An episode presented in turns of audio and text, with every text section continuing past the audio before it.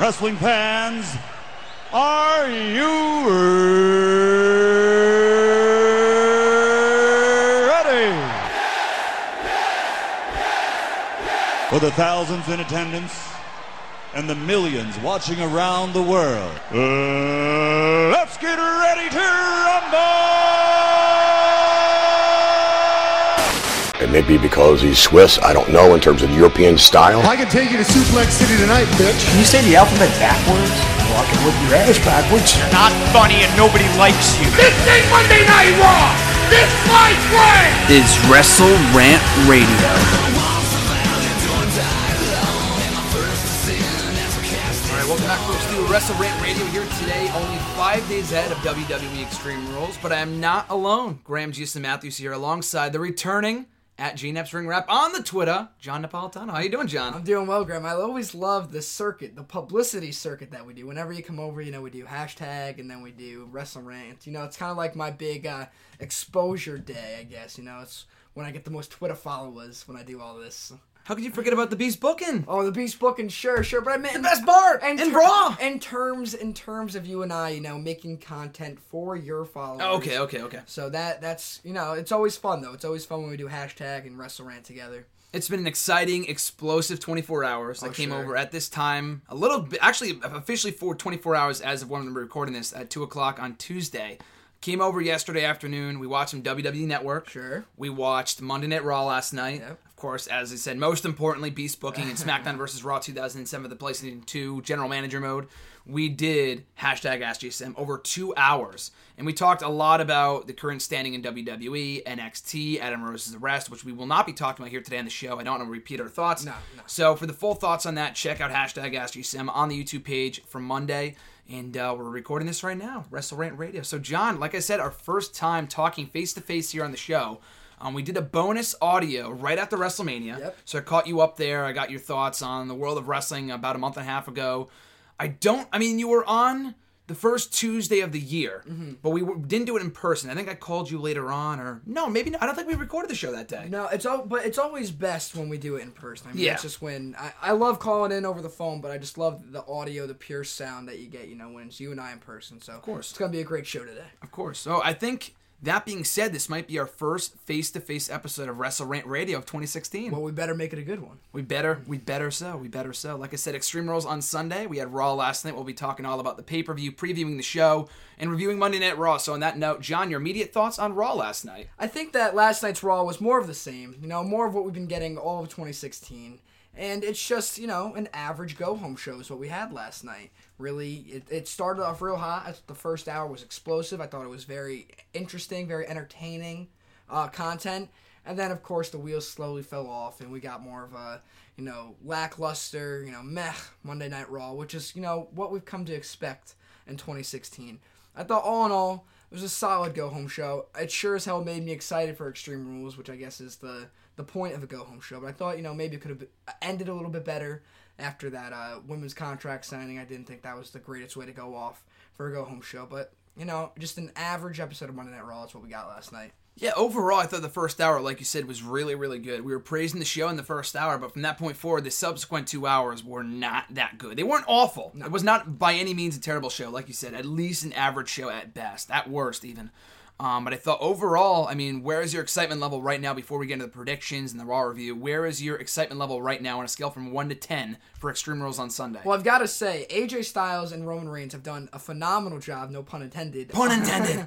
of uh, getting me excited for their match at Extreme Rules. I think that this is really a money match. I mean, we talked about this last night, but how many times in the last three years, even, have we had a championship, or WWE championship feud, rather, not focused on bucking authority, not focused on, you know, dealing with the authority figures? I mean, this is just a straight up blood versus club kind of uh, kind of rivalry going on, and I'm very excited about it. I think AJ Styles is playing that tweener character perfectly. Roman Reigns has improved tremendously. I mean, he's been getting so much criticism over the last year or two. I think that his kind of just not really caring for what the WWE universe thinks of him just improves his character by tenfold. Really, it does. And so I think that as good as their match at Payback was, I'm that much more excited for their match at Extreme Rules. I mean, especially with no counter to disqualifications too. It's Extreme Rules on Sunday, which we kind of got a taste of at Payback. I mean, the technical third match they had wasn't Extreme Rules, but this is officially Extreme Rules. Interference is allowed from the Usos, Luke Gallows, Karl Anderson, maybe uh, debuting Finn Balor. Who knows? Oh, I mean, that could be just about anybody. So there's a lot to look forward to. I mean, Yeah. Extreme Rules on Sunday, like you said, that main event is compelling, which it can be what you know could not be, have been said for the last couple of main events on pay per view. I mean, payback with the exception, obviously, but before that, was anyone really excited about Roman Reigns Triple H? I was so unexcited for that main event. I thought that Shane McMahon and Undertaker was going to close the show. Many people did. You were not alone. And so when I found that that was closing the show, I was very disappointed. I didn't think that that match had really earned the right of show closer. And then before that, you have Brock Lesnar, Dean Ambrose, Roman Reigns. I mean, we were excited for the in ring match, Yeah. but not who was going to win because we knew who was It's going to be Roman Reigns. But tracking back to Fastlane, I mean, we're talking about main events here. Yeah, yeah, yeah. Dean Ambrose, Roman Reigns, Brock Lesnar, and what I thought was a, a, a decent triple threat match. I think what they were trying to do there was recreate the excitement of John Cena, Seth Rollins, Brock Lesnar from Yes. Royal Rumble 2015. Yep. I don't think all the the puzzle pieces were there to recreate that same environment, that same aura of the match. Because that match will go down as one of the greatest matches in WWE history. Absolutely, but that was also unpredictable too. That that was very. unpre- No one knew if Brock Lesnar was going to you know re-sign with the company. No one knew if Seth Rollins was to to cash in. or after maybe losing the match, and then we of course didn't want to see Cena win. LOL. Um, so, but that match that match was great. So obviously, Fastlane, I think they were trying to go back to the well and kind of get some of that excitement back. I don't think that the chemistry between Dean Ambrose, Roman Reigns, and Brock Lesnar is quite like the chemistry Cena Rollins and Lesnar. Not at had. all, no. But and then uh, even before that, uh, at The Rumble Rum- match main the event, which we were excited for, but again, we were all kind of expecting a Triple H or Roman Reigns victory, which we ultimately got. And but I mean, you can't forget AJ Styles debuting in that Royal Rumble. No, no, no. I'm not saying the match wasn't oh, good, Oh, but I'm sure. talking about like excitement level going into it. Yeah, okay, You know, definitely. I mean, I, thought that. Well, we're now we're reviewing the Royal Rumble. Yeah. Let, let's stay away from that. But all in all, uh, I thought we've had we've had decent main event matches for these pay per views. But I I'd say this is this might be because everyone's always excited for the Royal Rumble main event, no matter what the the landscape is going in. But I'd say this is the first one on one contest. For, uh, closing a pay per view of 2016 that I'm absolutely excited for. Absolutely, I would say the same thing. I'm looking forward to it. It's in New York, New Jersey on Sunday. Should be a great show overall. We'll get into our predictions in a little bit. So, speaking of AJ Styles and Roman Reigns, kicking off the evening last night was the phenomenal one. AJ Styles talking about how the fan support against him, the fan, the fan backlash against the phenomenal one, has kind of finally gotten to him over social media, talking about how phenomenal he was, blah blah blah. So, kind of showing signs of that tweener turn, as you alluded to before. And how refreshing was that, though? I mean, no, no Shane McMahon, no Stephanie McMahon, no Triple H opening. I mean, it was just really refreshing to see AJ Styles come out and you know set up that that tension for the the second hour kind of main event deal with uh, between the tag team of the Usos and the Club, as they're called in WWE. Um, and so I thought that was a great way to open Monday Night Raw. Uh, definitely a change of pace. So I was I was refreshed, and that kind of set up the first hour. And I think that, that same thing can be said for the in, not the entire show, but I think in recent weeks anyway. I mean, we'll get your thoughts, and we kind of talked about it yesterday in hashtag about the new era and is it really a new era and kind of shoving it down our throats, a la the Divas Revolution, whatever. But I feel like, especially with last week and this week, kind of showed that. I like how they're switching up the formula of the show, albeit ever so slightly, mm-hmm. but they are. Big Cass opening and ending the show in a way. He didn't really have the match with Jericho last week, but they still put a lot of focus on him, which was refreshing. The Divas segment, sorry, the women's segment, uh, the contract signing last night was not great, which we'll get to, but it was refreshing to see them in the main event spotlight for once. You know, for the first time in many months. Um, the one of the few times it's happened in recent years. And it only happens maybe once a year at most. So it was refreshing, which I could say is probably the biggest gripe that I have right now about Monday Night Raw that it feels formulaic. It has that same stagnant status quo about it every single week, especially with the authority, not even just the authority, but Shane, Vince, Stephanie, Triple H, The the, entire same the faces. entire McMahon regime, the clan. Exactly, exactly. So I'm glad we're finally getting away with you know away from that. And they weren't completely absent from the show last night. They were featured on the show, but not as prominently as they have been in year and you know in weeks past. Well, how great is it that Stephanie McMahon is kind of you know taking her foot off the gas pedal, so to speak, of just being that you know, belligerent, obnoxious heel. I mean, sh- sh- everyone kind of sees through it, and that this is ultimately probably Leading to something, leading of to course. something where she'll go back to being that obnoxious heel. Yeah. But it's just great to see. you know the the obnoxious you know power drunken authority figure kind of absent from Monday Night Raw and how her and Shane are coexisting because that's what wrestling should be in 2016. I mean, we we spent the entire you know late 90s into early 2000s with that overbearing authority figure in Vince McMahon. We, we, we've already experienced that, and of course, they were going back to the well one too many times from 2013 to just recently. So now the fact that there is kind of an impartial, unbiased authority figure um, heading Monday Night Raw, it's refreshing. It's refreshing to see. Like we, like I said, we don't know how long that's going to last. But like NXT, just for example, with William Regal as a general manager, they they're doing it right. Mm-hmm. I mean, that's how that's how exactly how an authority figure should operate on a wrestling show in 2016. I don't want to go back to the falls of 2013, 2014, 2015 when Stephanie in particular, the entire authority, but Stephanie in particular was just ripping the balls off of every single baby face in the roster, making them cry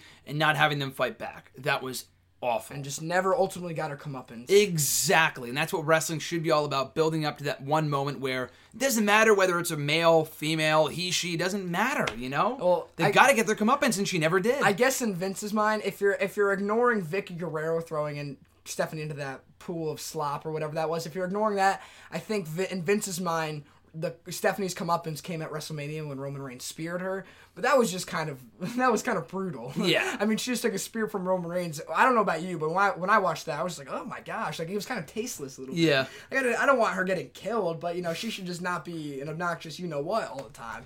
It should come in the form of one of the women's wrestlers, albeit Sasha Banks, Ronda Rousey. Charlotte, Ronda Rousey. Where the hell is she? Something like that. I don't know why they didn't pull the trigger on that at WrestleMania. I understand they wanted to build that for a, a future bout between the two at SummerSlam, WrestleMania, but they had to know that it wasn't that likely that it was going to happen. So I would have rather. I mean, you and I both share the same mindset. They should not blow their load with one moment match or whatever. It's not like let's do John Cena Undertaker tonight at the pay per view because we don't know whether we're gonna ever do it again. I understand that. Like we have that same mindset. They should not, you know, leave money on the table or give a money match away immediately. But in this case, the chances of that I know we're so far off topic here, but I know the chances of that match happening are so slim that they why they didn't just do it at WrestleMania is beyond me. You know, having just her attack Stephanie. Well, let's corral back to Monday Night Yes, Raw thank you. That's why you were here. That's why you're here to get me back in there. This is Wrestle Rant Radio. We're talking about Raw, SmackDown, Impact, Ring of Honor, WCW, Monday Night. We're talking about everything here. Um, getting back to the opening segment, oh, you know, solid stuff overall. definitely good to see AJ Styles kind of come into his own here in WWE. You know, he came when he when he first came into WWE. I was I was uncertain how he, he would be treated, but I'm glad that it didn't take too long after he had what could be the rivalry of the year with Chris Jericho. Yes. he came. He's already in that main event spotlight as he should be. I think he's playing his his part to perfection. Small note here. What was the other feud I told you last night might be the feud of the year? Oh no, it wasn't Reigns Styles. You didn't say. No, I- that's what I'm thinking now. It wasn't Reigns Oh, Styles. Oh, Sami Zayn, Kevin Owens. Sami Zayn, and Kevin Owens, and I'm thinking of another one now that I just read about. That I'm thinking, you know what? This might be another potential feud of the year. Finn Balor and Samoa Joe in NXT. That could definitely be up there. That it's could been a definitely be up it's been a great year for rivalries. I would say it's it's hard, especially in the in the environment on the stage that NXT does it. It's hard to keep a rivalry going for so long. it's been going for six or seven months. As point, Finn right? Balor and Samoa Joe have been doing so well. Yeah. it's really it's really great to see. I'm glad to see that they mix it up with Joe going over on Balor at the the NXT house show that you were present for. You were in attendance, and now, of yeah. course, and you just told me this morning that uh, their next matchup at the next ta- takeover will be in a cage match. Your thoughts on that, the, real fir- quick? the first ever cage match in NXT history. Um, I like that NXT does more with less. I like that they can compel me with the rivalry without going to TLC gunshot to the face matchups like car crash matches or I quit, last man standing every single week. light yeah. my light my wife on fire on a pole match. I like the idea of it, but that's kind of what you're saying with the asylum match. You know what I mean? It's like we've seen steel cage so many times that they have to go kind of switch it up a little bit with the asylum match and call it that and add all these weapons. Again, it's going to be an entertaining well, for, match. for those of you who don't know, Dean. Oh well. We'll get to that too. Yeah, but Uh, Joe and Balor is going to be great. I Yeah. mean, they, they can do no wrong down there in the NXT. But switching back over to the Monday Night Raw side of things, last night, Dean Ambrose announced that he will take on Chris Jericho at Extreme Rules in the first ever Asylum match. And I, I want to get your thoughts on that. I know there were mixed thoughts. There was a mixed bag of criticism on social media. I know we kind of share. We're in the same boat on this. I think after I saw your tweet and give the old retweet, that's an endorsement of what my thought uh, is what I thought of it. But I like it. I like it a lot. I mean, doing a standard street fight or a steel cage match would have been good. You know, not arguing that it would not have been. Um, but I think it's something different or unique anyway. It fits both characters very well. Not only in Ambrose being the lunatic fringe, but Jericho said it himself last night. He's a lunatic. He can be crazy. We saw that last week on SmackDown when he put Ambrose in the straight jacket, attacked him anyway with like two or three code breakers. So I like it. It's something different. It's something new, and it's not something different in that oh I it's so stupid I don't want to see it you know something similar to a kiss my arse match like we've never seen that before but that's the bad kind of different Yeah. you know this is something unique and I think they could very well make the most of the stipulation I think the greatest part, the unspoken part about this, it just adds another uh, layer to Dean Ambrose's character. It gives him it, it gives him another uh, kind of opportunity to show what kind of character he is. And that, let's say, him and Seth Rollins have another feud down the line, one of the greatest feuds of NWA history. You can quote me on that. Dean Agreed. Ambrose, Dean Ambrose and Seth Rollins. Um, let's say you know that that gets so that boils over. It gets so hot, gets so heated, and then you know let's have an asylum match. I think that this this match can be a part of Dean Ambrose's character when rivalries get so you know combustible, and he brings out the asylum match. That's just another another you know notch to add on Dean Ambrose's uh, you know chest right there, another badge to pin on him. especially right now too. I mean, the character needs work. I love Dean Ambrose. I've loved him since day one, but he needs more character development. He loses, he loses, he loses. He ne- can never win the big one. He's a B plus player by WWE's definition of that term. He lost to Brock Lesnar in an embarrassing fashion at WrestleMania. He beat Jericho Payback. I'll give you that, but.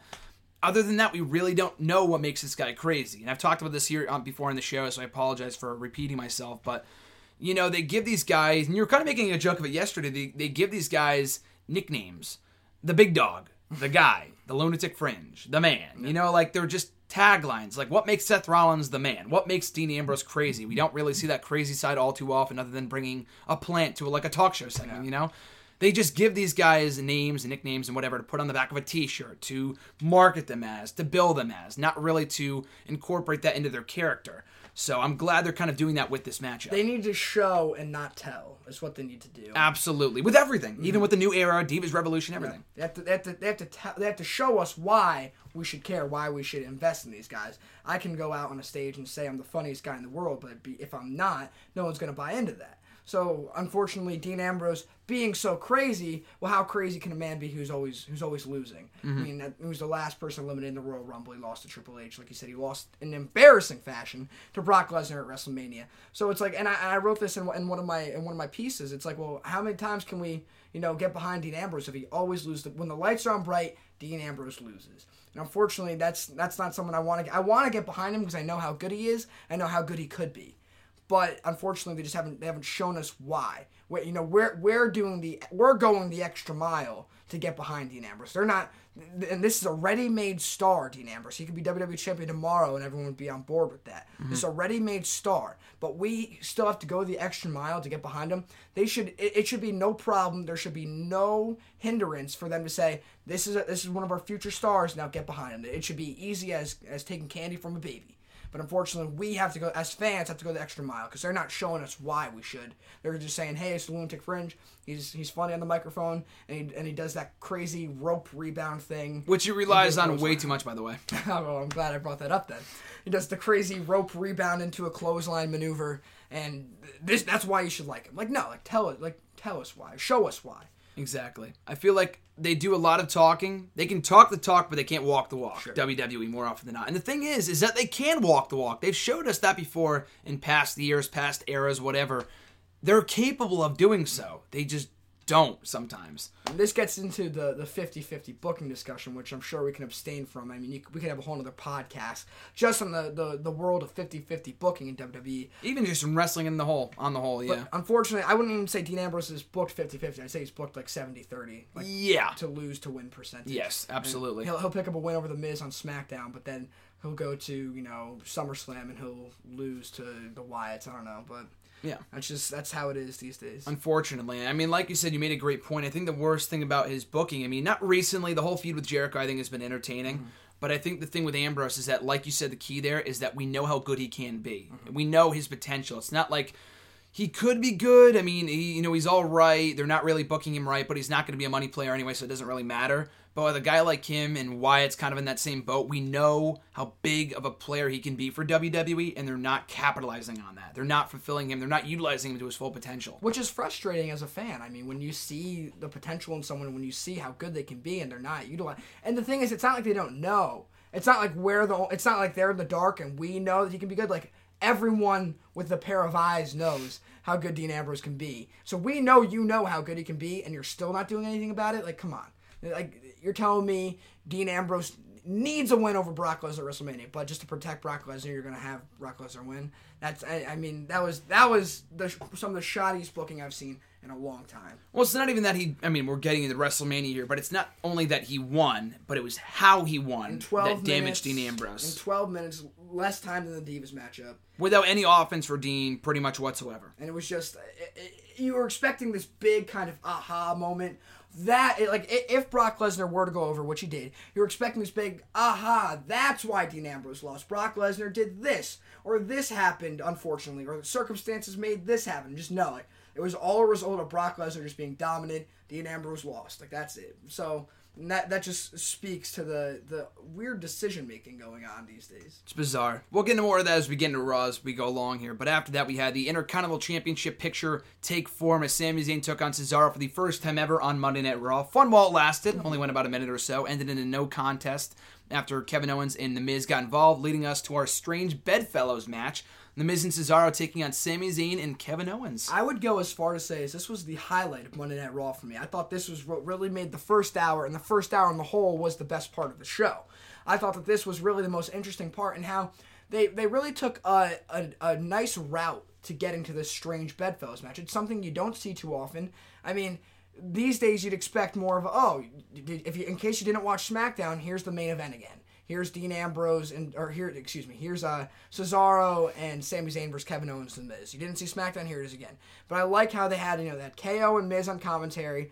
They get involved, switch it up, use Shane McMahon and Stephanie well to come out and you know change the matchup. That was a good use of authority right there. Um, and that because it, it was it was different. It was it was it was compelling, like you said, and uh, that I thought this was definitely the highlight of the first hour of Raw. I would absolutely agree. I like the fact that they did not insult our intelligence because Shane did make the match, and it would have been, I would have been like, okay, that's fine. We saw the same exact tag team match on SmackDown, but like you said, Stephanie comes out and says, no, we just saw that on SmackDown a few days ago. It didn't really work out, so let's do it this way this mm-hmm. time around. I like that a lot. That storyline in television programming continuity. We need more of that between Raw and SmackDown. And we've talked about this before. SmackDown has come a long way. Oh sure. Arguably, to me, Thursdays are almost my favorite day of the week, if not my favorite day of the week, because of SmackDown. I think the show has come a long way in the last couple of months, but um, I'm glad they're not acknowledging, or rather, ignoring its ab- you know its presence on WWE programming with stuff like this, and they kind of continued on from the Thursday night show from last week. But as far as the match goes, like you said, I could not agree more. I thought it was the highlight of the show. Very interesting dynamic. The crowd took to the baby faces and not really one team over the other. Seeing Sami Zayn and KO team up for the first time ever was great considering their history. Miz is always underrated in my opinion. Cesaro is just his awesomeness speaks for itself. So a really fun match. In the end, KO picking up the win for his team. Sami Zayn and KO scored the victory. I think it was Sami Zayn rather who pinned the Miz. Yes. Um, but it was KO who was the last man standing with the title in tow. So we got our four way on Sunday. We'll talk a bit about it in a little while. I think what made also made this match just so great was the storytelling in the ring is something you don't quite often see. They started, I'd say, about the first half of the match was dedicated to the problems between Kevin Owens and Sami Zayn. Like they were clearly bashing each other from the ring to the apron, uh, uh, uh, forcibly tagging each other. You know, not really, you know, obeying, you know, the the courtesy tag or anything. But then after that, they switched, they transitioned into, all right, well, you saw the problems between them. Now we're going to showcase some problems between Cesaro and The Miz. And so that happened. And then it all just, you know, all it all went to hell. It all fell off the tracks, and it was just a big jumble. And then Sami Zayn eventually picked up the victor of The Miz, which is, you know, I- I like seeing that kind of storytelling in the ring. I think that's what made this, you know, this match the most interesting of the entire night. And that's what's made this entire feud over the IC Championship very interesting, entertaining, compelling, engaging. All four of these guys have played their roles extremely well. I don't really think it's a stretch to say that it's going to steal the show on Sunday. Well, I'd say, especially when you have four of the most talented guys in the locker room all vying for the Intercontinental Championship, that raises the stock of the Intercontinental Championship. Absolutely. But also, I think that uh, because you and I, we love KO. We love Sami and we love Cesaro. You and I both think The Miz is underrated, so we're glad to see him in there. So it's like, well, you got four guys that we, we can all get behind. We can all believe that the, these guys hate each other, and it's great. It's great content. I mean, we've talked about this before. You and I have talked about this off the air before in terms of our SmackDown versus Raw 2007 general manager booking, and that if we have a match and we simulate all the results for our matches, which is unprecedented for a lot of people, but I like that element of surprise and unpredictability, which you can't get in wrestling. If we did that in real life, everyone would be fired pretty much. Be you cannot plan for anything. But I'm considering we have injuries off too. But I mean, we were talking about before in that you have a match where you don't care who wins, and not in the case. And I've said that before, like Kalisto Ryback at Extreme Rules or Payback rather, which was a really good match ultimately. But going into it, I could not have given two shits who was going to win, just because neither guy had been on TV in weeks. Kalisto always lost. Ryback meant nothing. Why should I care? Mm-hmm. In this case, I say that in that I like all four guys. I am happy with whoever wins. Mm-hmm. I think there's a story in place for all four guys. And with Money in the Bank right around the corner, Sami Zayn, KO, maybe even Miz and Cesaro as well, being strong candidates to capture the briefcase this year, this title scene could really kind of set the tone for what this summer could give us over the next couple of months. Exactly. It'll be a, a smooth transition from the IC scene, the Intercontinental Championship scene, into the Money in the Bank scheme Because I mean, ultimately, these guys are probably going to be end up contesting for the Money in the Bank briefcase. I'd assume so, yeah. And you can just keep that animosity, that heat going, and just transit. It was over the Intercontinental Championship. Well, now it's going to be over the briefcase. So- Exactly. which is which is good. It's good foresight, and it's just good booking. It's great booking. That's what I'm looking forward to. For the first time in many, many years, even I feel like the Intercontinental Championship, that the, the, the you know prestige and like you said, just the honor and and, the champion and everyone who has held it and gunning for it, even it feels important for once. The whole title scene feels just like it's fun to watch, and I can't wait to watch it unfold on Sunday in that Fatal Four Way match. So. After that, we had the re-debut of Primo and Epico on Monday Night Raw, repackaged as the Shining Stars of Puerto Rico, or was it the Caribbean or the Puerto Rico? or- Shining Stars of the Caribbean. of the Caribbean. I don't know at this point, whatever. But um, they took on Scott Jackson and Brian Kennedy, the former John Schuyler and Corey Hollis of NXT, their enhancement talent from North Carolina. Um, the match was all right. They cut a promo before and after. The crowd wasn't really that receptive. They got some boos during the match. Um, I mean, like we said last night, I think obviously we are going to assume they are heels, but mm-hmm. nothing they said or did gave me the indication that they will be heels. Maybe they'll get to that point, but I feel like this gimmick is just going to elicit go away heat. Mm-hmm. You know, a lot like Elias Samson in NXT. I just. Not that I don't care, because I've talked about this before. I like Primo and Epico a lot, and I'm glad they're getting another chance. They mm-hmm. could have easily gotten fired along with El Torito last a couple of weeks ago, or whatever it was. They could have gotten fired. They didn't. They're still around. They apparently have faith in them to. WWE has enough faith in them to repackage them, keep them around, give them another shot at superstardom. But I just with this gimmick, I don't know how far it's going to go or what to even expect from it. Well, as Max Landis said on, on Twitter last night, I, I mentioned this to you. He goes, "Oh, Primo and Epico want me to go take a nice vacation. All right, they're heels, like something something to that effect." And I would say that my my desire to see Primo and Epico succeed stems from I think 2010. I would say when they were when they were first 2011, 2011 maybe. the when, thing with Hunico you're with- talking yeah, about. with Yep, the, yep, yep, the- yep. they it was for one week on SmackDown. It might have even been on Superstars or Main Event because I, I definitely didn't watch back then. Um, Superstars Main Event that is. Uh, that they had a, the trio uh, Primo, Epico, and Hunico, and I thought like, wow, this could be a great heel stable. And that did not last long. If anything, a week is all it did. Um, but that that's where I, and then when they turned to Los Matadors, I was like, well, no, they're so talented. They can be they can do so well as heels. Why putting masks on them and pretending they're from Spain when they're from Puerto Rico? So I didn't Exactly. I, that, I didn't I didn't like Los Matadors. So just ultimately, uh, from my from my desire to see them succeed as heels in 2011 to my hatred for Los Matadores in the years uh, following, I now have an investment, a personal investment, to see Primo and Epico succeed. I thought that you know the the, the shtick is weird. All right, the, sh- the gimmick is weird. They they're from Puerto Rico. They they haven't yet said that Puerto Rico is better than mainland United States. They can't really go off the patriotism thing because Puerto Rico is a part of the United States. so that's that's that's going to be a tough angle to figure that out. Um, Which might be for the better because that tired trope has been done to Yeah. death. We just saw with League of Nations. Yeah. So that did not work out well. So we've got Primo and Epico back. I thought that, of course, the audience wasn't receptive. Not many audiences are to to got. Now it's not like they're new superstars. We've seen them before. Plus, you know, we know how how much they've kind of floundered since we've last seen them in the form of Primo and. So even if the audience was smartened up to that.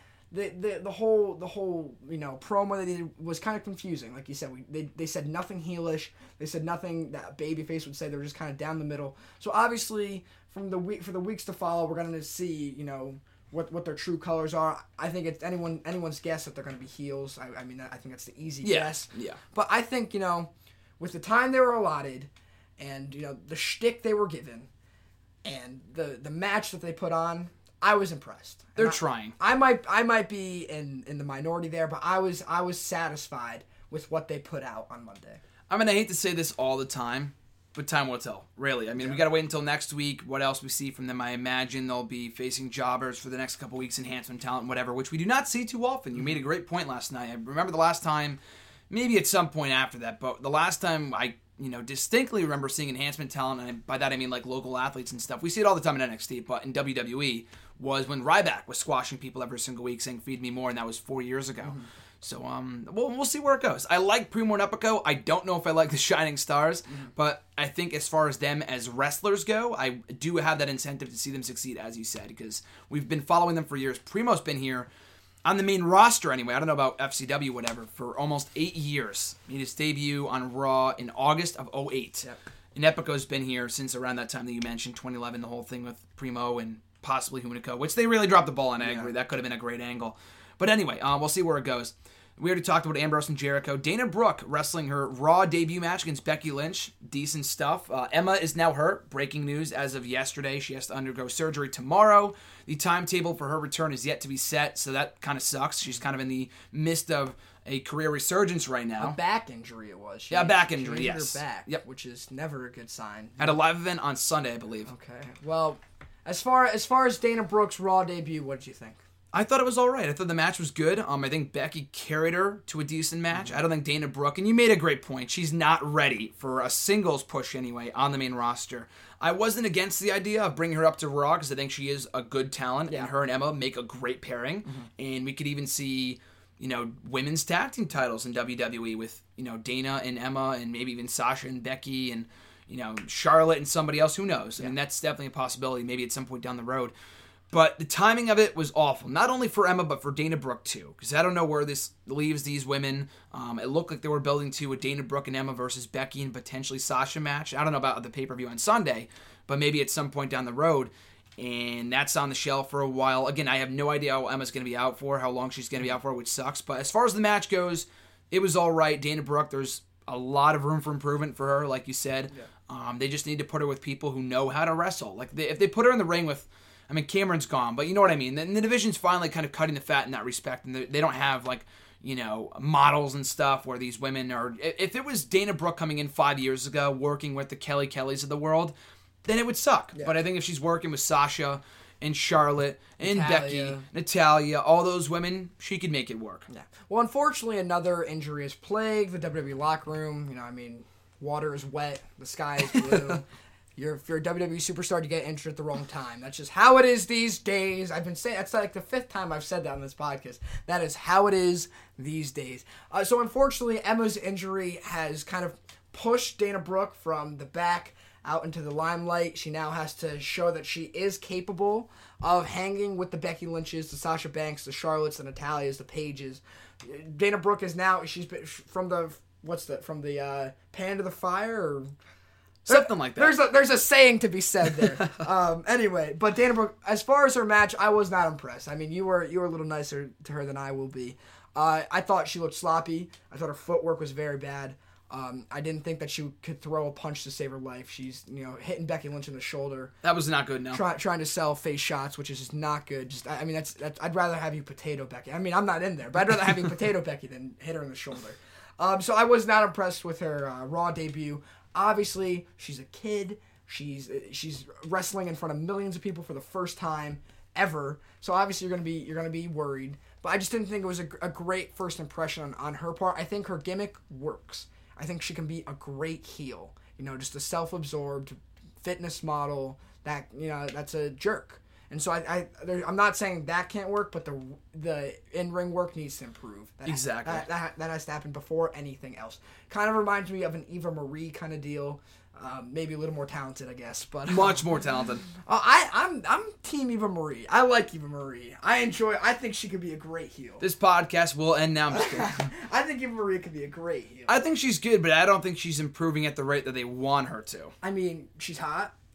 She's hot, but I, like I've said this before, I just don't think that she's going to be a top. I mean, I thought I gave her a chance. I gave Eva a chance this time one year ago when she kind of came back into the ring after improving on Total Divas. They documented that on the show, and she's coming back after training with Brian Kendrick, whatever.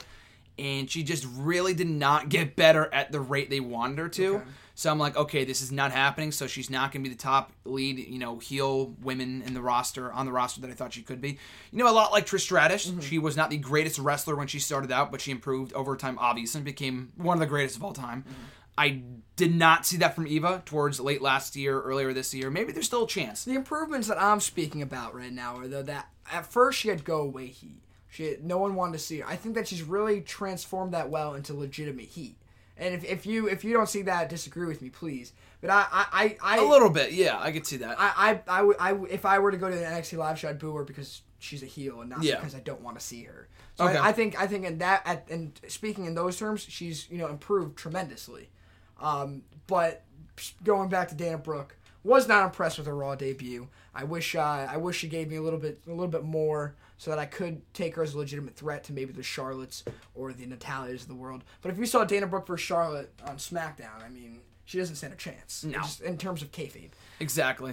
Uh, so that th- those are my two cents on Dana Brooke. I mean, going back to the Eva Marie thing just for two seconds, I think she could have been champion for you know for a while five years ago. Again, like in the diva model era, I think she easily, undoubtedly, would have been the top heel in the divas division. Yeah. But right now, in the era of women's wrestlers with Becky, Charlotte, Sasha, and all the others in NXT, Bayley too, her chances at success are not as high. I mean, she's hot, but I think they could do more with her in a managerial role, and she's gotten better as a character. Yeah, I think I think her character work has gotten better than her in ring as than her in ring work. Actually, I think as a character. She's come a long way, and when she used to talk, she's like, "My name is Eva Marie," like she was a robot or something, you know. She's gotten a lot better, so I'll give her that much. But we'll see where she goes, and Dana Brooke too, in the uh, weeks and months to come.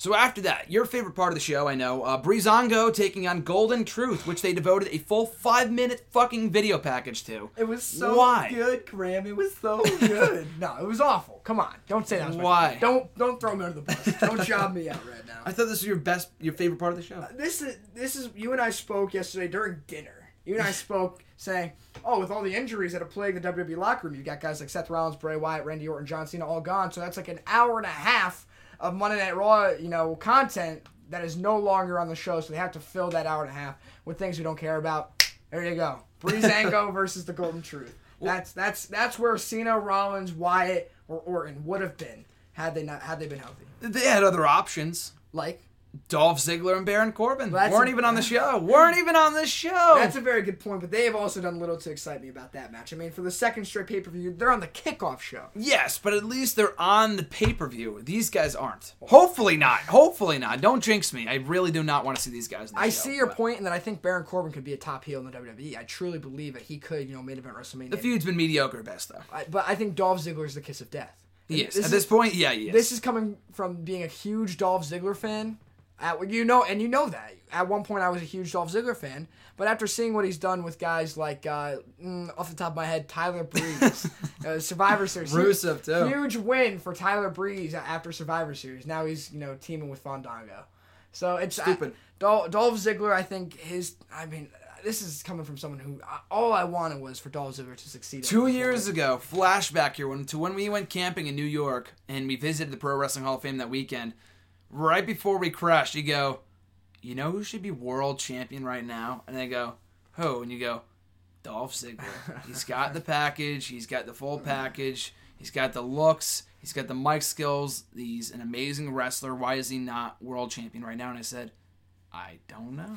and that was coming off when we went to that Raw in Hartford, and he faced like Fandango or something. It was, it was it was because he was doing the whole Summer Rae thing there. yeah, yeah, yeah, yeah, yeah. And at that time, um, at that time, people were still cheering Dolph Ziggler pretty heavy, and he still gets cheered when he comes out. But it's at the point where it's like people. I've, I've said this before. People just don't care because I know he's not going to get that push. That that chance came in this in the fall of 2014 when he beat the Authority in the main event of fucking Survivor Series, and he went back to doing absolutely nothing after he got quote unquote fired and brought back. He was back to being the same guy he was before. And whole Motley Crue bullshit and whatever else, I just don't care anymore. There are only so many times you can misfire on a superstar. I mean, they misfired f- from after the night after WrestleMania 29, uh, at the Raw in Jersey. Um, they Turning him babyface. and then, and then of course the Survivor Series you know, blemish that you just mentioned. He clearly should have been in the main event picture. Following you just pinned Seth Rollins in the main event of Survivor Series to take the authority out of power in 2014, and then the, the next week, what is he fired? Was it the next week or following that? About a month or so later, he's yeah. fired, and it's just it, it, it- There's only you can only get behind someone who is going to inevitably fail for so long. I mean, you could you can have a favorite horse in the, in the Belmont Stakes, but if that horse is going to lose every time you put money on it, well, I'm, I'm done putting money on him. You know, because he's just not going to win anymore. And there's there's a time when you think like, oh, he could do it. He could be the underdog this year, and then after so many times of just losing and losing and showing us that he's never going to improve any more than to where he is right now, he's plateaued. I'm taking my money off him. I took my money off Dolph Ziggler a long time ago, and the fact that he's still even in the race amazes me. If I was Dolph Ziggler, I would hang them up right now I think for I'm shocked that he resigned last summer. To be honest with you, because he loves his business, and I can do nothing but commend him for that, I yeah. commend him for that. Yeah. because he loves this business. But the way that he has been treated, the way his character has been booked, is nothing short of disastrous. It is it is a travesty of justice. The fact that he is so talented and so good, and was was at one point considered to be the future of this industry, and is now just doing HBK impressions and, and fight and, and, and beating and, and not putting over NXT talent when he clearly well should be. I just I look at Dolph Ziggler and I see the ghost of Christmas future for Dean Ambrose. Like basically everything you said about Ambrose can be applied to Ziggler, but the only difference is that Ambrose has only been here for not even four years. Ziggler has been here for over a decade. He is at that point where they've done so many start and stop pushes that you look at the recent crop of guys they let go. The same thing happened to them. Damien Sandow. Don't even get me started on Wade Barrett, the king of not king of the ring, not the king of WWE, but the king of start and stop pushes.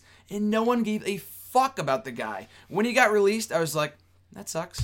I didn't cry because everyone saw it coming. It was the writing was on the wall. And I look at Dolph Ziggler and I see the same exact thing. He sells a lot more merch than Wade Barrett does, so he's still around. Mm-hmm. And he can be a great hand in the ring. I thought the match against Baron Corbin last week on Raw when he put him over was actually really good.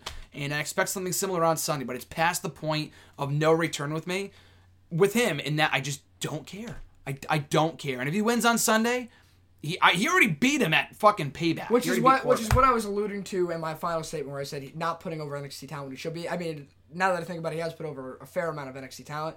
But the fact that he did beat Baron Corbin in Baron Corbin's pay per view debut, quote unquote, it was on the kickoff show. Yeah, it's Um, such a waste though. The fact that he beat him there, I thought was just terrible. And unfortunately, this is the way things are these days.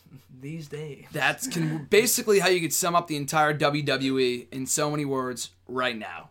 It's a shame, but that's basically how things are these days, to quote Mr. Knapp. so, uh, moving along here, before we get to the Extreme Rules predictions, we'll uh, breeze through the rest of the Raw. We had the Usos versus Karl Anderson and Luke Gallows for what was the millionth time, I believe. uh, good match. The Usos won clean, which I did not approve of. I thought the match was good. The post match stuff was great. The Styles clash on the chair to Roman Reigns was really cool. I just, I'm sorry, I can't get past the Usos winning clean. I just don't get it. I think what WWE is trying to do is, I can't even speak for them. I can just speak for what I think they're doing, and that they want the Usos to look credible. Because how long have, have how long has it been since the Usos have looked credible? Well, they're already credible, I would say. I, but they want them to look like a fair matchup for Gallows and Anderson. I guess, but they should not be putting them on the same level as the Usos. They should be uh, not only even above them, but they just showed up. I mean, we know how good Gallows and Anderson are, but the casual viewer does not. All they've seen so far in the past month is them getting their ass beat by Roman Reigns and the two Uso brothers. I guess a good comparison you can make would be like if Kevin Owens and uh, excuse me, Kevin Owens, Kevin Nash and Scott Hall Oh, okay. Came in say. came into Nitro in '96 and jobbed to the Dungeon of Doom. exactly. Like that. Exactly. That, I guess it. that's a comparison you can make in that. we know how just how good they would be, Mm-hmm. but to the casual WCW viewer, they would just see them and as uh, you know on the level as every other guy in the roster. which is unfortunate because Gallows and Anderson should be the Kevin Nash and Scott Hall. They should be. Raw right now. They're coming from another company or New, New Japan. Their arrival felt like that. and I'm hoping that they can still kind of uh, parlay that into a, a modern NWO thing, hopefully with Roman Reigns as the Hulk Hogan. We'll talk about that later when our, in our Extreme Rules predictions.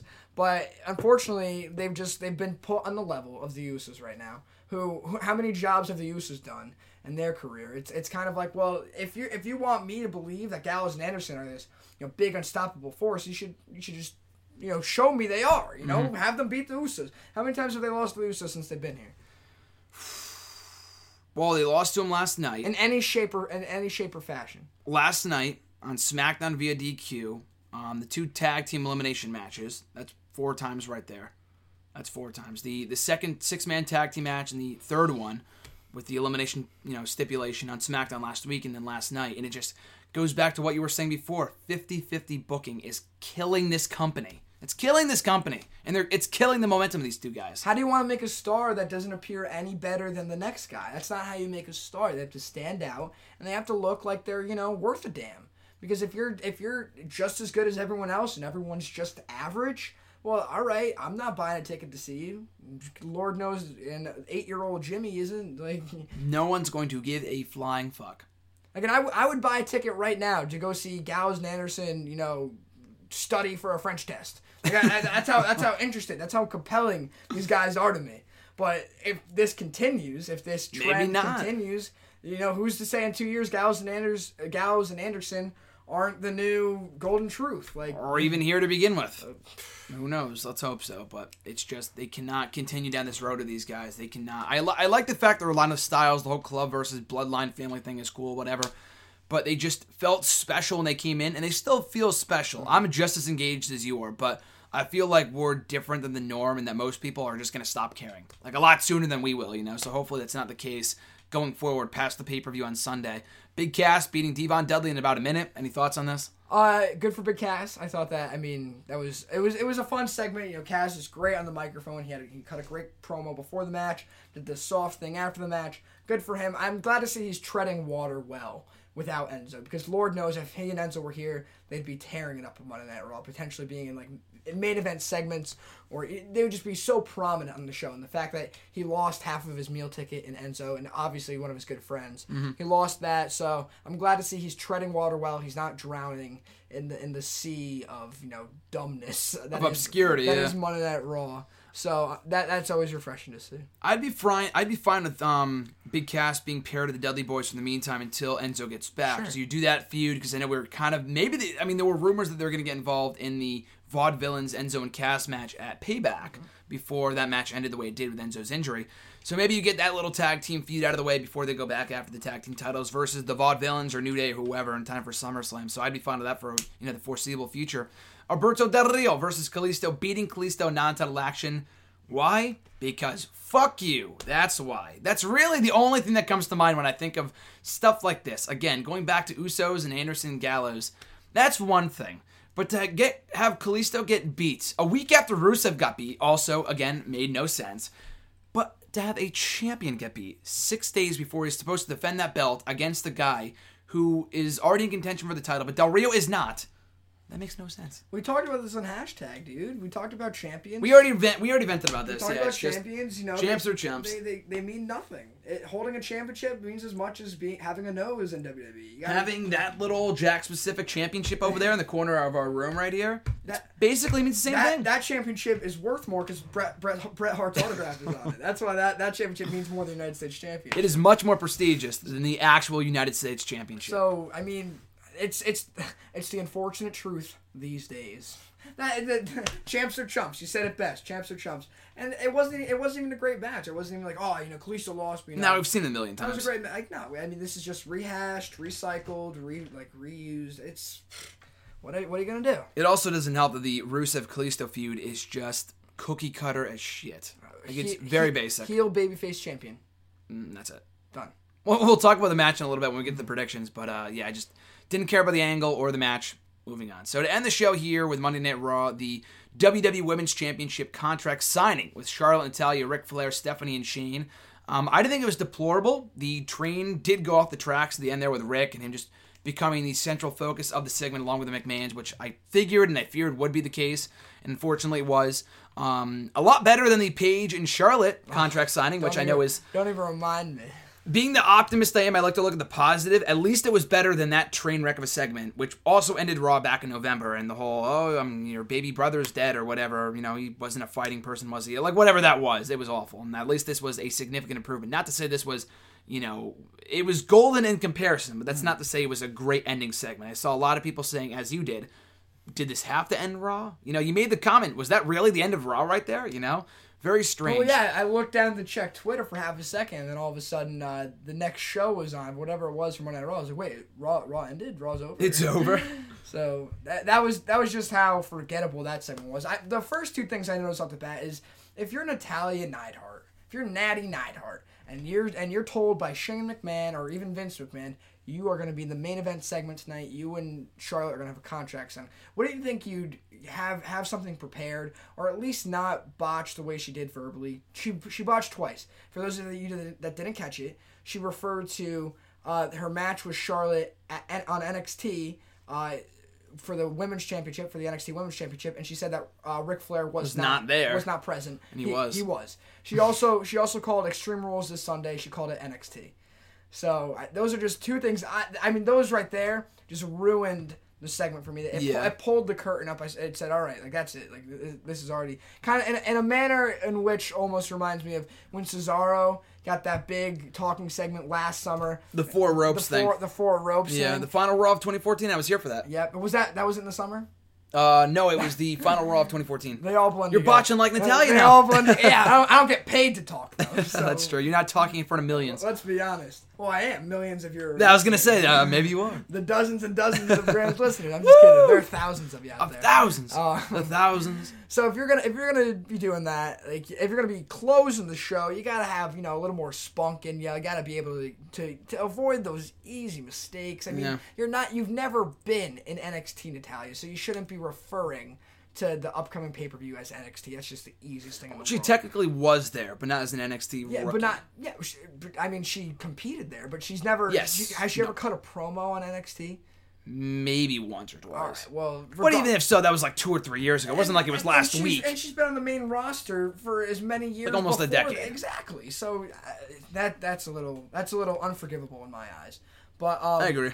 I mean, it is what it is. I do appreciate that they gave them the main event segment. It didn't fit the main event segment. I'm glad they gave them a chance. I don't know how that's going to fare for the future. And like, oh, this it sucked. It, it failed, so we're not going to do it again. Um, I don't know, but I thought it was all right. I don't want to. I really don't want to like discredit the girls entirely. No, The absolutely. women, the I women agree. excuse me, the women entirely. But imagine if the show went off from the Styles Clash in the chair. That would have been cool. That would have been. That would have been. And it's also the main event of the pay per view. So. But um, before we go off the air with Raw here, um, any thoughts on Vaudevillains attacking the New Day and the whole Time Machine segment? Oh, I thought I thought that was funny. Did you? I enjoyed it. People were saying, "Oh, it's a disaster." I thought the Jamaican Kofi thing was fucking I, hilarious. I thought that was very comedic. I enjoyed it. Leave it. me here. 2000 2009 was my best year. That was great. I was dying. I thought that was hilarious. Unfortunately, I think there was too much um, hot dogging. I think there was too much fanfare for the audience there to catch on to that. Yeah. Because I, I think I feel like that would have gone over extremely well had they heard that. It was kind of like it was kind of like said as he was being pulled back. Yeah, like the- mumbled. Yeah, if you really listened intently, you would have caught So it. Yeah, um so that kind of explains that. I thought it was a good segment. I mean, I enjoyed it for what it was. It's a new day. And what the New Day can't come out and say the same things every time. I, I mean, they have the And same sometimes they do, They, yeah. have the, they have the same catchphrases, but I mean, I thought it was an interesting change of pace. Made the vaudevillains look kind of you know like dicks.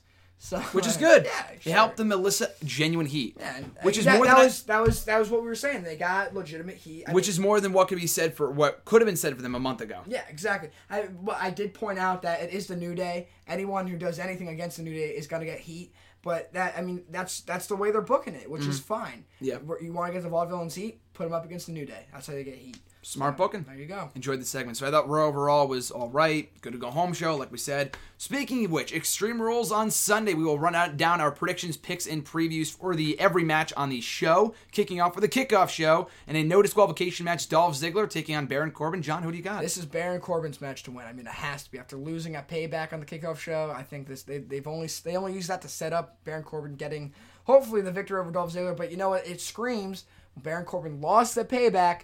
If he wins at Extreme Rules, what's our favorite term? 50-50 booking, and that's I mean I, I don't know why I couldn't have won it both because Dolph Ziggler doesn't mean anything. The fact that he's beating Dolph Ziggler in the first place isn't much of an accomplishment. But I Better got, than the social outcast, but yeah, I know what you mean. I've got Baron Corbin uh, over Dolph Ziggler here. I said the same thing a month ago or three weeks ago, I guess, when uh, I said Baron Corbin more so than any other match on the card needs to win here, and he lost. AJ Styles needs to win a WrestleMania, and he lost. So I hate, I hate to say that there's a trend here, but there might be a trend if I say Baron Corbin should and will win, and he's gonna lose. And also considering he won the last match, and Ziggler had this promo on the YouTube channel like, uh, "I don't deserve to be the underdog. I'm not an underdog. Who fucking cares, buddy?"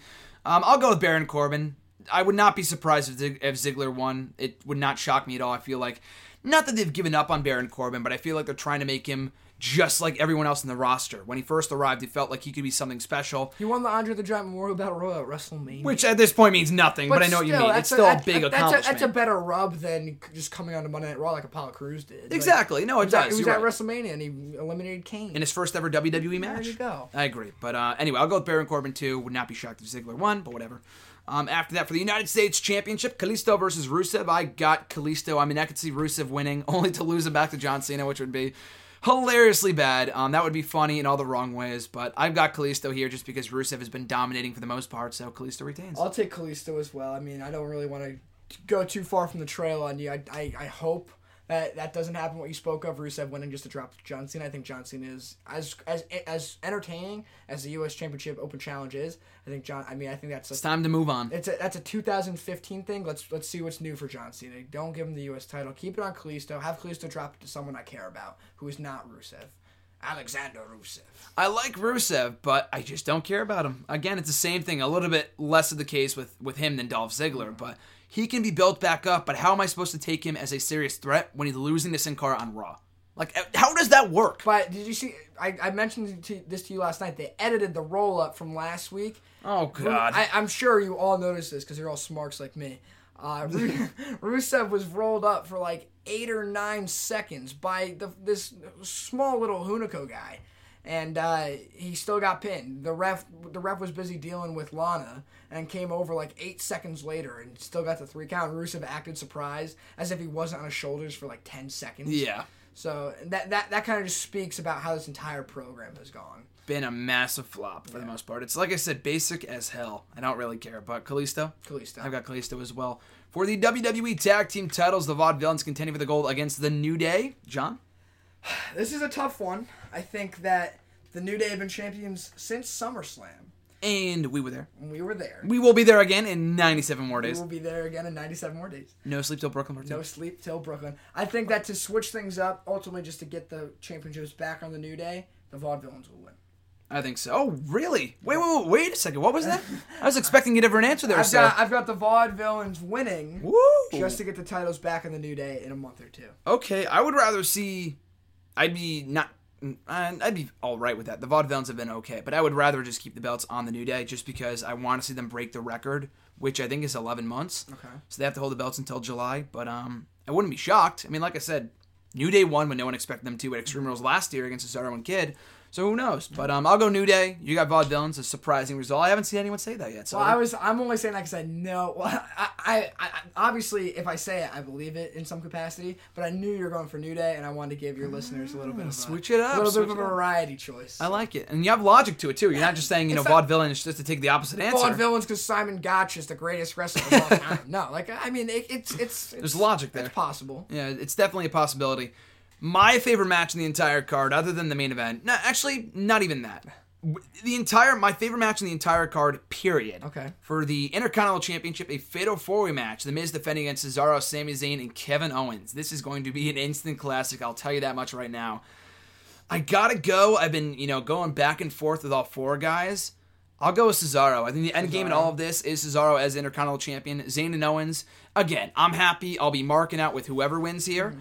Um, but I think it's going to be a great match. It's going to be a great, great match for one of the most prestigious prizes in WWE right now. But again, it's a win, win, win, win for all four guys. But I think Sami and Owens can continue their feud without the championship. Miz can go back after the belt and Money in the Bank.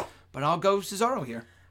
Now I'm going to respectfully disagree with you. I I, I, I, I am very not not about who you said, even though I will disagree with you there. Oh. I am very excited for Styles Roman Reigns, and as much as I'm excited for this match, I do think Reigns Styles will steal the show. I do think that will be the best best match of the night. But this match will be a close second, all right. If I if it even is, you know, not the best match of the night. Um, so I got the Miz retaining here, only because if if you if the Miz drops the belt and he's what a six time Intercontinental Champion now Five or six. five or six. Uh, th- it's just gonna be like any other reign he's ever had. Just a, a quick two month reign, drop the belt. Uh, so I think that I do think the end game is for Cesaro to grab the strap. Let's push it back a month.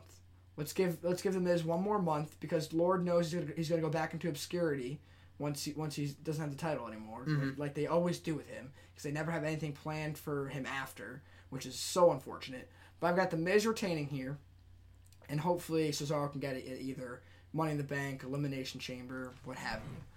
I'd be fine with that. I think Miz retaining would be good. Um, he should be kept in the picture, regardless of whether he wins, retains, draw, whatever. On Sunday, he's been so great with Maryse as champion. He's been having the best run of his career ever since the Miz does stuff. So it's been really entertaining to watch. So again, I'm happy with whoever wins here. I got Cesaro. John's got Miz.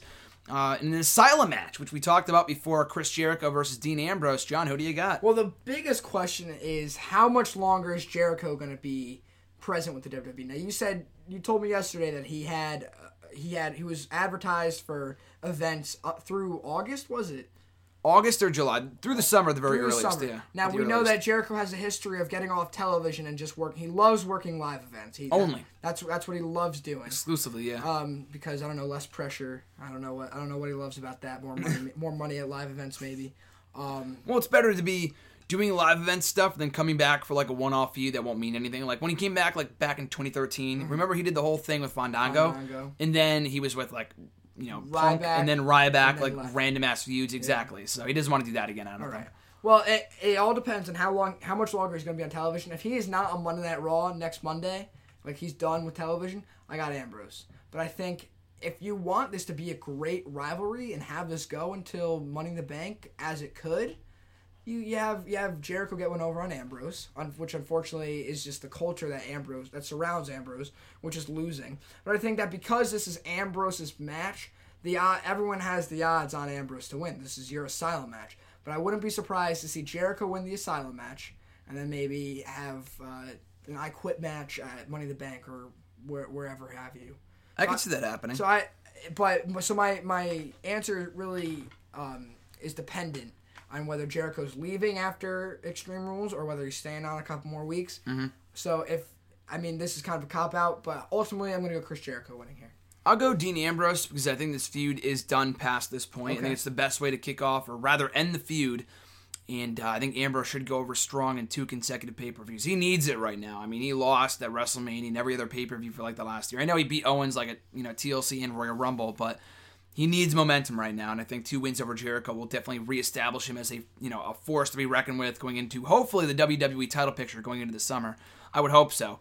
Um, so I'll go Dean Ambrose here. After that, for the women's championship, Charlotte versus Natalya, a submission match. Gotta go Charlotte here. I could see them giving Natalya her 15 minutes of fame, whatever, um, with a brief title run before dropping it back. You know, a lot like what you said with you know the New Day and Vaudevillains.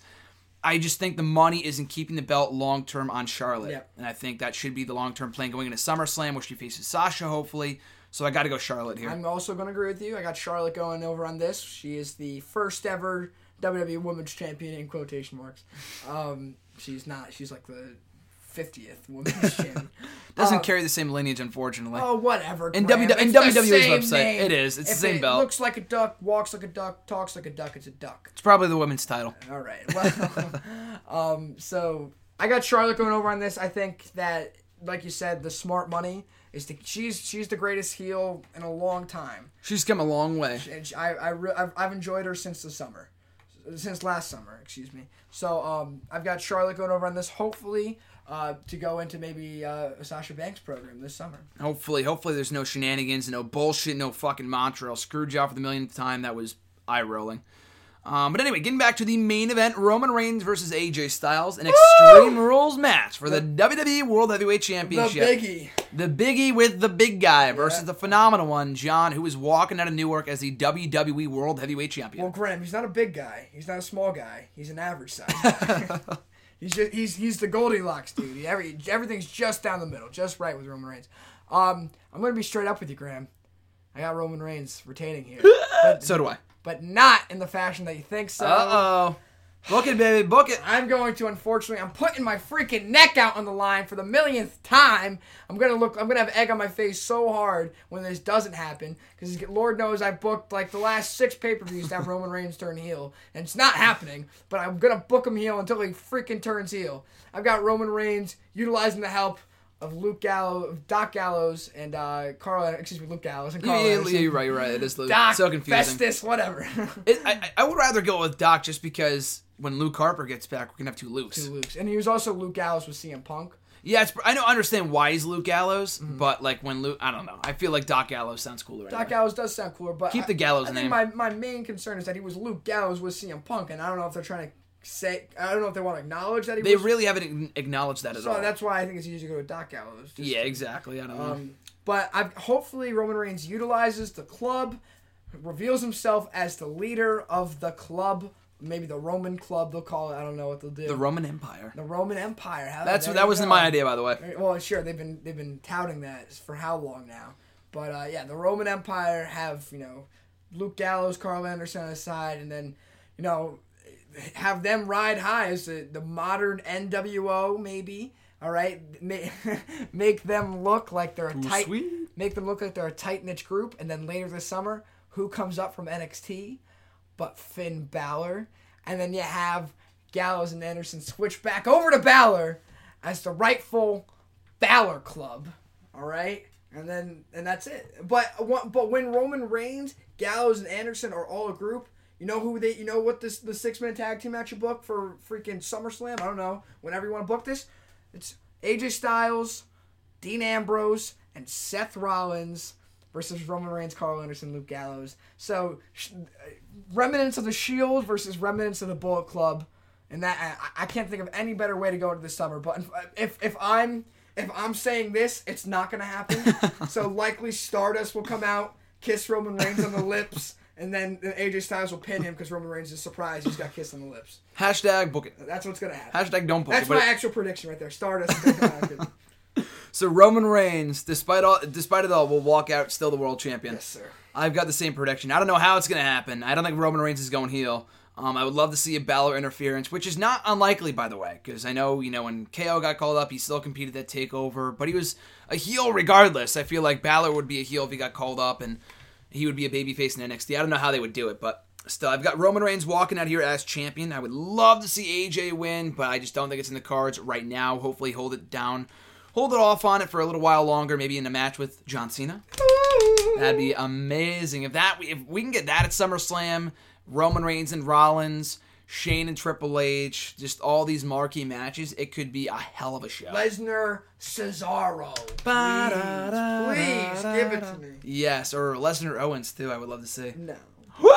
You know they ruined that, right? You know they ruined Lesnar Owens With the brawl? With the brawl when he suplexed Owens. No one remembers that. Yeah, I do. I remember that. Bray Wyatt, Bray Wyatt was on the outside of the ring during that. So, oh no, that was yeah earlier this year, but also the brawl last year. I know what you're talking. Oh, I'm talking about this year. No, Yeah, when, yeah, yeah, when. Lesnar was suplexing everyone. Right before in the Rumble, right Owens before the was Rumble. like the second guy that got. He was like a suplexed. schmuck, yeah. So it's like, all right, we don't care about you. You get super, and then you got Bray Wyatt standing on the outside, like, no, protect him. Yo, Kevin Owens could fight God, man. He's the man, all right. And the fact that they don't care, they don't care about Lesnar. I feel you. I feel you. I feel you. Maybe Wyatt Lesnar. We could see that, which wouldn't be bad. So but... Wyatt can lose again, yeah. Yay! Woohoo! Wyatt loses, lol. Pretty much. Cena wins, lol. Wyatt wins, not surprised. um, but anyway, so moving forward here, that is it for Extreme Rules on Sunday. I think it's going to be a very good show. I will be there in attendance. with uh, Mr. Marceau, RJ. Got us tickets. I can't wait for it. Should be great. You and I will be at SummerSlam in three short months and You only a 97 more days. Summer coming up. It's going to be a very busy summer. No Sleep Till Brooklyn Part 2 kicks off right now. And hopefully Raw as well. We got the tickets in place. If you're free that Monday, you're well, you're more than you know welcome to join me as well. You wait. You have the tickets to Raw. Yeah, I got the tickets to Raw and SummerSlam already. What the hell? You I thought we discussed about- this on the didn't tell me about podcast. Just SummerSlam? It just told me SummerSlam. No, I talked about SummerSlam and Raw, or maybe it came out afterwards. But I got much- Raw How too. much do I owe you? Uh, I don't know. I gotta look it up. Come but on. If, if you want to go to Raw, you don't have to. But I you wanna go to Raw. I gotta go to Raw. I know the SummerSlam tickets are the same price they were last year. Whatever that was, hundred. Eighty. Buck eighty. Yeah, buck. Yeah. No, not buck eighty. Buck thirty. Yeah, it wasn't buck eighty. Okay, my bad. It's like buck thirty. Yeah, it wasn't 180. Yeah, no. But Raw's like a lot cheaper. I think we'll see. I'll let you know the price. But it's gonna be a great summer, Mister uh, Andre the, Napolitano. Giants, Andre the Giant's gonna rise from the dead on Raw, and they're gonna do a, a Triple H versus Andre angle where Triple H buries him. Yes. Hashtag book it. Don't buries his ghost. don't forget that the post SummerSlam Raw last year was the best Raw of the year. Arguably. Or I would say, yeah. I mean, there is some there is some argument there, but Dudley Boyz came back. That entire summer was great, Graham. It was, and But I think see, it's gonna I be see your argument. Sting making that big reveal under the curtain. Dudley Boyz come back. Dudley Boyz coming back. Yeah. Speaks for itself. I can't wait for it. It's going to be a great show, great show on Sunday, and a great summer for the bookings, baby. Go. We're going to be meeting up multiple times over the next couple months. Today, hopefully next month, in July and August, as SummerSlam gets closer.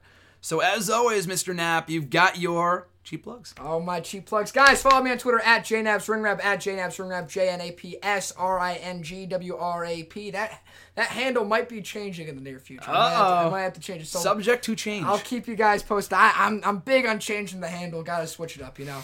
But uh, so that's where you can find me on Twitter, and as always, my articles are on nextEraWrestling.net for this big guy next to me, Graham. Your turn. Well, hopefully, I'm looking forward to another article from you in the near future. Yes, I know you're working on stuff. You spoiled some stuff yesterday in hashtag, which I did not edit out, by the way. I should have, but I Don't did watch not. hashtag. Speaking of which, John did join me on Monday night for uh, hashtag SGSM, a blockbuster episode, the longest episode ever. Quote Chris Jericho, almost two hours in length. A lot of great audio, a lot of great content. So check it out.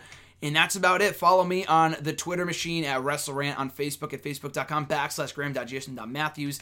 And right here, every single Tuesday for new episodes of Wrestle Rant Radio. Tuesdays are the day that the show is uploaded. So, like I said, John, I will catch you down the road to SummerSlam. Oh, yeah. And everyone else, like I said, I'll be there in Sunday at the Prudential Center in Newark, New Jersey for Extreme Rules. If you're there, give me a shout out, holler at me, and hopefully we can meet up before the show. So, for Mr. John Napolitano, I'm Graham Jason Matthews, and we'll catch you folks down the road. Peace out!